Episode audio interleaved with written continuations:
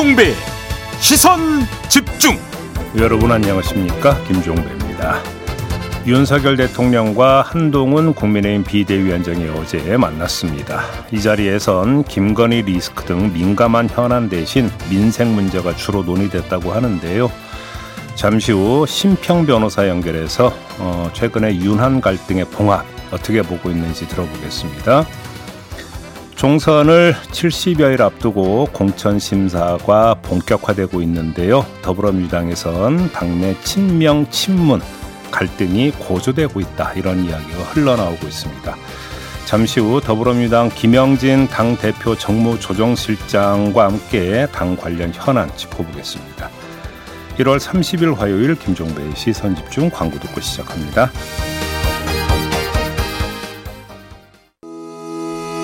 시선 집중은 촌철님들의 다양한 목소리를 기다립니다. 짧은 건 50원, 긴 건 100원인 문자 메시지 샵 8001번, 스마트 라디오 미니와 유튜브 라이브로도 시선 집중과 함께 하실 수 있습니다. 믿고 듣는 진품 시사 김종배의 시선 집중.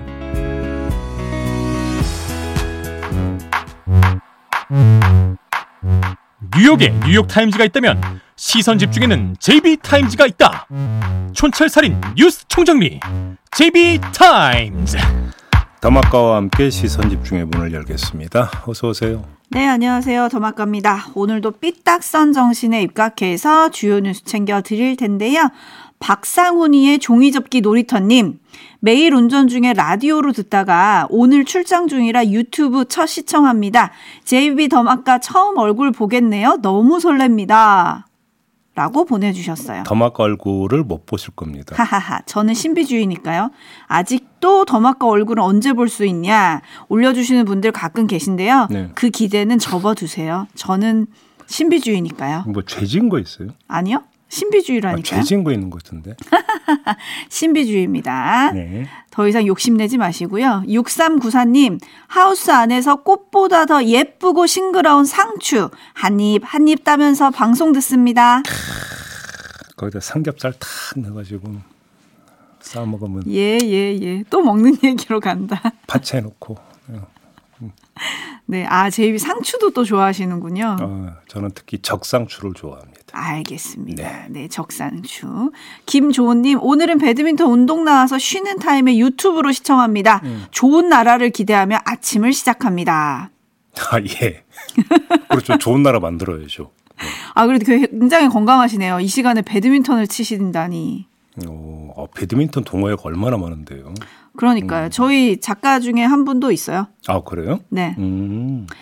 7690님, 사내 신혼부부입니다. 신랑이랑 함께 출근하는 길에 항상 차에서 김종배의 시선 집중을 듣습니다. 아, 이거 읽어야 되나요? 스위티한 김종배님, 네. 매일 아침 감사합니다. 네. 네. 어, 알콩달콩 하시는 그런 기간이 되겠네요. 네. 네, 사내 신혼부부. 아, 네. 그러면은 직장도 같고 그러면 집도 같은 거잖아요. 하루 24시간을 계속 같이 있다는 얘기잖아요. 네. 네. 그 뒤에 하고 싶은 말이 있는데 욕 먹을까 봐 안 하겠습니다. 아, 스위티한 김종배님 왜 그러십니까? 음, 네. 스위티하다고까지 해주셨는데. 네. 그러니까 얘기 안 하잖아요. 네, 그러니까요. 음. 그럼 여기까지 하고요. 아, 달콤한 손톱님이 더마카 얼굴 공개되는 순간 실망이 클 수도 흐흐흐라고 보내주셨는데 뭐 그럴 수도 있고요. 아, 여기서 제가 말 조심해야죠. 네. 그 아무 얘기 안 아니, 뭐 하고. 싶은 말씀 있으면 하시고요. 아니, 그냥 뭐. 네, 그리고 가을 코스모스님이 여긴 베트남 달랏입니다. 네, 어디, 달랏? 어디요? 달랏? 베트남 달랏? 뭐 가봤어야 알지. 아, 저도요. 아, 여기서 무식이 탄로나네. 뭐 돈 달라 이런 건가요? 어머. 베트남 달랏입니다. 새벽 5시 10분에 방송 듣는 게 실감이 안 나네요. 항상 좋은 방송 감사드립니다. 새벽 5시 10분에 들어주셔서 감사합니다. 아, 시- 지금 제이비가 돈 달라 이런 건가요? 라고 했는데, 와, 이 썰렁함도 견디시고, 베트남 뭐 날씨 따뜻하니까 괜찮으시죠? 넘어가겠습니다. 네. 네, 아침 인사 여기까지 챙겨드리고, 전국, 전 세계에서 함께하는 제이비타임즈. 오늘 주목할 첫 번째 뉴스 어떤 건가요? 윤석열 대통령과 한동훈 국민의힘 비대위원장 그리고 윤재욱 원내대표까지 해서 오찬 회동을 했습니다. 식사 시간과 차담 시간을 합하면 2시간 37분 걸렸다고 하는데요. 주로 민생 얘기를 나눴고 김건희 리스크, 김경률 공천 문제는 거론되지 않았다 이렇게 밝혔는데 윤재옥 원내대표가 한 말 한번 들어보시죠. 김건희 여사 의혹 관련해서는 국민 걱정 해소하는 방안 논의가 전혀 없었나요? 네, 오늘은 미세 문제만 이야기를 했습니다. 대통령께서 뭐 10년을 맞이해가지고 의혹에 대한 뭐 입장이라든지 뭐, 뭐 언론과의 뭐 간담 이런 부분 계획을 설명하거나 논의하는 것도 없었나요? 예, 오늘 뭐 주로 미세 문제만 이야기했기 때문에 다른 말씀은 없었습니다. 총선 관련해서 뭐 말씀 나누신 건 없으셨나요? 오늘은 뭐 선거 관련 논의를 하는 자리가 아니라 민생과 관련된 국회 상황과 관련된 얘기를 주로 했습니다. 기본특별법 관련 얘기도 전혀 없으실까요? 네, 없었습니다. 윤석열 비대위원에 관한 얘기도 마찬가지로 없었다고 예, 그렇습니다. 당 차원에서 민심을 전달하셔야 될 텐데 언제 어떻게 좀 전달하실 계획이신지 어떤 현안이든 수시로 소통하고 있기 때문에 특별한 자리를 만들어서 뭘 할 그런 계획은 없습니다. 네, 윤재혁 원내대표의 말을 액면 그대로 받아들여 봅시다. 왜 민감한 현안에 대한 이야기를 나누지 않았을까? 그 답이 될 수 있는 두 사람의 말을 이어서 차례로 전해드리겠습니다. 먼저 국민의힘 소속인 이수정 교수가 어제 SBS 인터뷰에서 명품백에 대해서 한 발언입니다. 들어보시죠. 그러면 입장 표명 플러스 어떤 더 나가서 사과도 있어야 된다고 보십니까? 처음에는 저는 사과라고 생각했는데 예, 그렇게 사건의. 내용을 예. 알면 알수록 이게 덫이었구나 하는 생각이 좀 더 많이 들어서 예. 그래서 지금 덫에 빠진 피해자에게 사과를 하라고 무조건 주장하는 거는 예. 좀 당사자 입장에서는 합당하지 아니하다 이렇게 생각할 수도 있겠구나 하는데 동의합니다. 다음은 이복현 금감 원장이 국회에 나와서 도이치 모터스 주가 조작 사건과 관련해서 본인이 자청해서 한 발언이 있습니다. 들어보시죠. 저희야 특검 네. 여부에 대해서는 잘 모르지만 이 건은 지난 정부에서 오랫동안 조사를 해왔고 저도 사실은 20년 이상 이제 주가 조작 사건을 수사를 해- 해온 입장이다 보니까 증거가 있었으면 당연히 기소를 했을 거고 아니 그때 네. 저도 이성윤 검사장을 모시고 제가 네. 중앙지검 있어서 그러는데 이제 그만 정말 이걸로는 기소를 더 이상 하려고 했는데 못한 거라니까 원장님 네, 정리를 좀 해볼까요? 지금 들으신 대로 정부와 여당의 이견은 없습니다. 사정이 이러한데 윤석열 대통령과 한동훈 비대위원장이 따로 얘기를 나눌 필요가 있겠습니까? 윤한 갈등을 거치면서 이견이 정리가 돼버린 거 아닙니까? 오히려 결과적으로 갈등이 대동 단계를 끌어냈다. 이런 이야기가 되는 건데 그 비결이 약속 대련 때문인 건지 아니면 어, 진압 때문인 건지 뭐 그건 알아서들 판단을 하시고요. 분명히 정리할 점은 도전은 고사하고 이견조차 허락하지 않을 정도로 윤석열 대통령의 장악력은 강화됐다라는 겁니다. 최소한 김건희 여섯 건에 대해서는 그렇다. 이렇게 정리를 해야 될 것 같습니다. 그런데 어제 대통령실 고위 관계자가 이렇게 얘기를 했다고 보도가 됐거든요. 음. 의견 접근이 가능한 사안을 중심으로 논의하는 게 지혜로운 방법이다. 네. 그래서 민감한 얘기는 좀 안 했다. 이렇게 들리기도 하고 음. 갈등이 또 될 수도 있으니까 근본 문제는 살짝 덮어둔 느낌 뭐 이런 것도 있는데 그런 건 아니에요? 그러면 그 한동훈 비대위원장은 계속 문제 의식을 가지고 있다라는 걸까요? 그러면 이수정 교수는 왜 처음에는 김건희 여사에게 사과를 요구를 했었는데 덫을 이야기를 하면서 태세 전환을 했을까요? 그거는 본인의 단독 판단일까요? 한번 헤아려 보시기 바랍니다. 네. 자, 여권이 이렇게 정리가 됐다면 이제 시선은 야당으로 돌려야 됩니다. 그래서 돌려보니까 주목할 만한 말들이 나오고 있습니다. 어떤 말들이 나오고 있습니까? 자, 두 사람의 말이 있는데요. 민주당 지도부 관계자가 한 말입니다. 쌍특검법을 지금 재표결하면 99%로 부결되겠지만 총선 뒤에 재표결하면 얘기가 다르다. 이런 말을 했습니다. 그 다음에 민주당 관계자입니다. 총선이 끝난 뒤에는 여당 현역 의원 가운데 공천 탈락자, 본선 탈락자 등이 대거 나온다. 이탈표가 나올 수밖에 없는 구조다. 만약 민주당이 총선에서 승리한다면 특검 추진 여론에 힘이 더 실릴 수 있다. 그러니까 두 사람 말을 종합하면 뭡니까? 재표결 시점을 총선 뒤로 미루는 게 더 낫다라는 이야기입니다. 자, 민주당 내 이런 기류는 어쩌면 조건 반사에 가까운 것인지도 모릅니다. 여권이 대동단결하고 있다면 재의결을 해봤자 폐기가 확실하니까 때를 늦춰서 기다린다. 이런 차원의 전략으로 이해할 수가 있겠죠. 하지만 정반대 해석도 가능합니다. 어떻게요? 자, 민주당 관계자들이 하고 있는 저 주장은 총선 끝난 뒤 21대 국회 임기가 만료되는 사이에 그러니까 4월에서 5월 사이에 아, 더 이상 금배지를 이어갈 수 없는 여권 의원들의 이탈을 전제하는 거거든요. 근데 이 전제는 공천 이후의 이탈을 상정하는 것보다 제가 볼 때는 더 비현실적입니다. 왜 그러느냐? 자, 그들이 이탈을 해서 얻을 이익이 뭘까요? 그러면 이걸 따져봐야 되는 거 아니겠습니까? 그러니까 공천 이후에는 그나마 금배지 유지라고 하는 희망회로라도 돌릴 수 있지만 총선이 끝나고 나면 이들은 오갈 데 없는 야인이 돼버립니다. 그러니까 월경을 해서 야권으로 넘어간다고 해도 야인 신분인 건 바뀌지 않습니다. 이런 사람들이 뭐하러 위험을 감수하면서 이탈을 합니까? 오히려 총선 결과 국민의힘이 지더라도 아쉽게 진다면 더 나아가서 국민의힘이 이긴다면 그래서 윤석열 정부의 힘이 남아 있다면 오히려 한 자리 바라보는 게 더 현실적인 이익 추구 방법 아니겠습니까? 이들 입장에서는 그런 점에서 민주당 일각에서 쓰고 있는 시나리오의 장르는 제가 볼 때는 다큐멘터리가 아니라 SF다. 이렇게 정리를 해야 될 것 같습니다. 그러면 왜 이런 얘기가 나오는 겁니까? 바로 퇴로를 열기 위함 아니냐 이런 해석이 뒤따를 것 같은데요. 간단히 비교해 봅시다. 총선 전에 재의결을 시도했는데 통과시키지 못하면 두 가지 문제가 발생을 합니다. 그 여파가 총선 민심에 영향을 미치고 또 그 책임을 누군가 짊어져야 한다는 것입니다. 하지만 총선 후에 재의결을 시도했지만 통과시키지 못하더라도 그 여파가 성적표에 바로 기입되는 게 아닐 뿐더러 책임질 사람도 없게 됩니다. 왜? 총선 후에 어차피 당 지도부, 특히 원내 지도부는 어떤 식으로든 교체가 되게 돼 있습니다. 그렇죠? 그런 점에서 부담이 훨씬 덜하다. 이런 이야기가 되는 것이겠죠.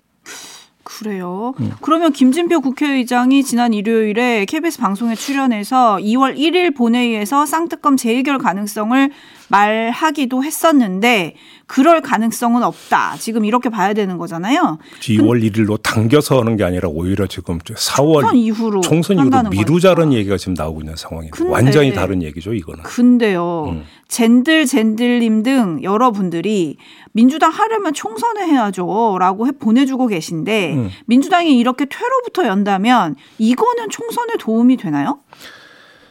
아, 이렇게 되겠죠. 저희가 총선에서 이겨서 압도적 의석을 확보한다면 이런 얘기를 펼칠 수 있는 거 아니겠습니까? 그렇죠? 근데 이렇게 되어버리면 국민의 힘은 어떻게 나오겠습니까? 역시나 총선용이었다. 또 이렇게 치고 나오지 않겠습니까? 그렇겠죠. 뻔한 그림 아니겠습니까? 그거는? 그러니까요. 네. 네. 그리고 지금 저희가 오, 어제 있었던 윤석열 대통령과 한동훈 비대위원장의 오찬부터 지금 쌍특검 재의결 얘기까지 쭉 해봤는데 박상록님, 근데요, 대통령과 비대위원장 오찬에서 민생 얘기를 그렇게 길게 했을까요? 공천 문제랑 김건희 문제를 주로 하지 않았을까요? 여사 문제를 주로 하지 않았을까요? 라고 물음표를 주셨어요. 그래서 아까 해석을 하면서 윤재욱 원내대표의 말을 액면 그대로 받아들인다라는 전제를 깔고 말씀을 드렸습니다. 확인할 네. 방법이, 방법이, 없습니다. 없습니다. 6583님. 네. 근데요. 민생을 논하려면 이태원 특별법도 논의해야 하는 거 아닌가요? 당연하죠. 왜 이거는 민생 범죄에 안 들어가냐 이런 말씀인데요. 근데 이미 뭐 국민의힘에서 거부권 행사를 건의를 해버린 상태 아닙니까? 그러니까 뭐 더 논의하고 말 게 없다고 생각하나 보죠. 이제 실행만 남았 바로 오늘 아니겠습니까? 그렇죠? 음. 관련 이야기 한번 이어가 볼까요? 그러면 네, 그러시죠. 오늘 국무회의가 열립니다. 예상대로라면 거부권이 행사가 될 것 같은데 송도한 국가인권위원장이 어제 성명을 발표했습니다. 인권위원회는 참사 직후부터 독립적 형태의 조사기구에 의한 진상규명과 피해자 권리 보장, 재발 방지 대책 마련을 위한 특별법 제정이 필요하다고 표명해 왔다라고 환기시켰고요.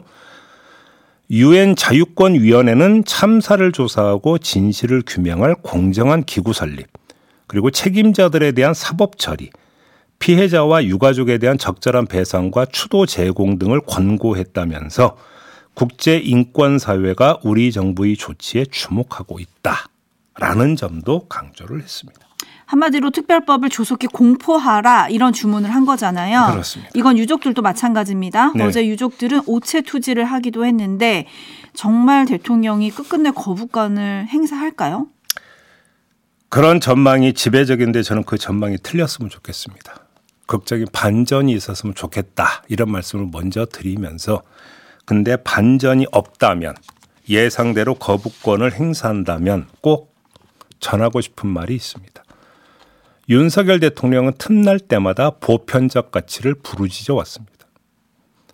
그리고 그 보편적 가치의 맨 앞에 무엇을 놓았냐면 인권을 놓았습니다. 자, 이제 이 말을 돌려줘야 될 것 같습니다. 윤석열 대통령이 생각하는 인권의 구체적 실현 방도가 도대체 뭡니까? 이것이 이태원 특별법은 인권 문제하고는 아무 상관이 없는 사안입니까? 저는 그렇지 않다고 생각하는데 저와 비슷한 생각을 하는 사람이 극소수일까요? 저는 그렇게는 생각하지 않습니다. 국제사회가 윤석열 정부를 향해서 인권을 지키라고 촉구하고 나서면 그때 뭐라고 대답을 할 겁니까? 윤석열 대통령 그리고 윤석열 정부는 뭐라고 대답을 할 겁니까? 한번 자문하고 자답을 해봐라. 이런 말씀을 드리고 싶고요. 하나 더 말씀을 드리고 싶은 게 이태원 특별법에 대한 거부권 행사는 이전의 다른 거부권 행사와는 차원이 다른 문제다. 저는 이런 말씀을 드리고 싶습니다.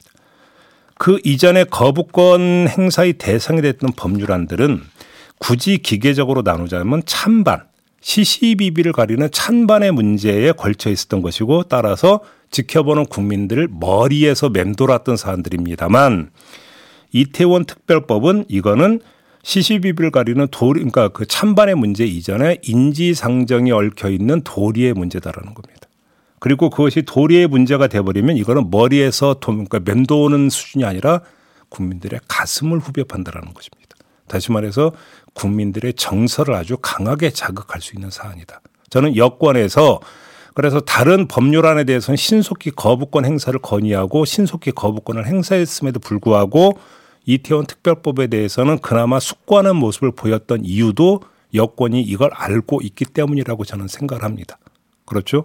근데 그럼에도 불구하고 거부권 행사를 강행을 한다? 도대체 왜요? 왜 그래야 되는 겁니까? 응? 아직 시간이 남아 있습니다. 이걸 좀 한번 생각을 해보시라. 이런 말씀을 드리고 싶은 겁니다. 네, 여당이 숙고했다고는 하지만 사실 그동안 계속 정부와 용산 그다음에 여권에서 흘러나온 얘기를 종합을 해보면 거부권을 행사하는 대신 조속한 지원 그리고 별도의 추모 공간 마련 이런 대책이 거론이 됩니다. 참사 후에 보여온 정부 여당의 기조에서 사실은 한치도 달라지는 게 없는 거 아닌가요? 이게 대안이 됩니까? 저는 이걸 보면서 정말 뭐한 게 세월호 참사 기억하시죠? 세월호 참사 직후에 어떤 이야기가 나왔습니까? 배보상 이야기가 나왔습니다. 배상 보상 이야기가 나왔고 이러니까 이걸 받아가지고 일부 극우 이런 데서 어떤 이야기를 했습니까? 유족들을 향해서 편매를 하면서 그때의 경험이 생생한데 왜 비슷한 지금 경로를 밟아가야 되는 겁니까?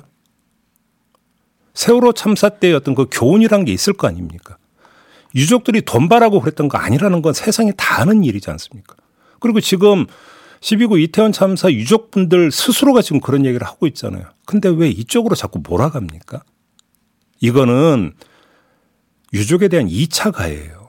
엄밀하게 이야기를 하면. 네, 춘설님들이 많은 의견 보내주고 계신데요. 아름다운 독도님, 왜 자식을 잃은 부모가 오체 투지를 해야 하나요? 책임자들이 잘못했다, 용서해 달라, 오체 투지를 하면 모를까요? 유가족도 사실은 피해자가 아닌가요? 라는 의견 보내주셨고요. 어, 이인수 님도 오체 투지하는 유가족들 화면으로 보면서 너무나도 마음이 아팠습니다. 오죽하면 저럴까 싶더라고요. 라는 의견 주셨고, 링님, 국민이 죽은 사고에 아무도 책임지지 않는 나라, 누가 이 나라에 살고 싶겠습니까? 라고 보내주셨는데, 뿔랑님은 또 이런 지적을 해주셨어요. 유가족은 한 번도 안 만나고 특별법은 거부한다? 뭐 하자는 건가요? 라고 해주셨는데, 일단 유가족들이 여러 번 만나자고 했고, 그죠? 네. 국회에서는 여당을 찾기도 했고 용산 대통령실 앞도 찾기도 했잖아요. 네. 거기서 그러면 만나서 진솔한 대화가 있었느냐 이것도 좀 생각해 볼 문제고요. 대통령이 만약 이번에 거부권을 행사한다면 아홉 번째거든요. 네. 사상 최대는 아니죠. 그 전에 있었던 정권에서 42번인가? 거부권 행사가요? 네, 그건 이제 그 민주화 전입니다. 민주화 전에 그랬고 음. 민주화 이후로는 아홉 건이 최대라고 하는데 이게 또 정부한테 조금 부담이 될 수 있는 숫자는 아닌가요? 아, 그건 뭐 그러니까 두말하면 잔소리인 것 같고요. 근데 제가 조금 전에 말씀을 드렸잖아요. 다른 어떤 그 거부권 행사했던 다른 법률안과 이태원 특별법은 성격이 좀 다르다. 이런 말씀을 드렸는데 조금이라도 귀 기울였으면 좋겠다. 뭐 이 이야기밖에 현재로서는 할 수가 없습니다. 시간이 다 됐기 있을지, 때문에 반전이 있을지 시선 집중하겠습니다. 마무리하죠. 더마카 수고하셨습니다. 고맙습니다.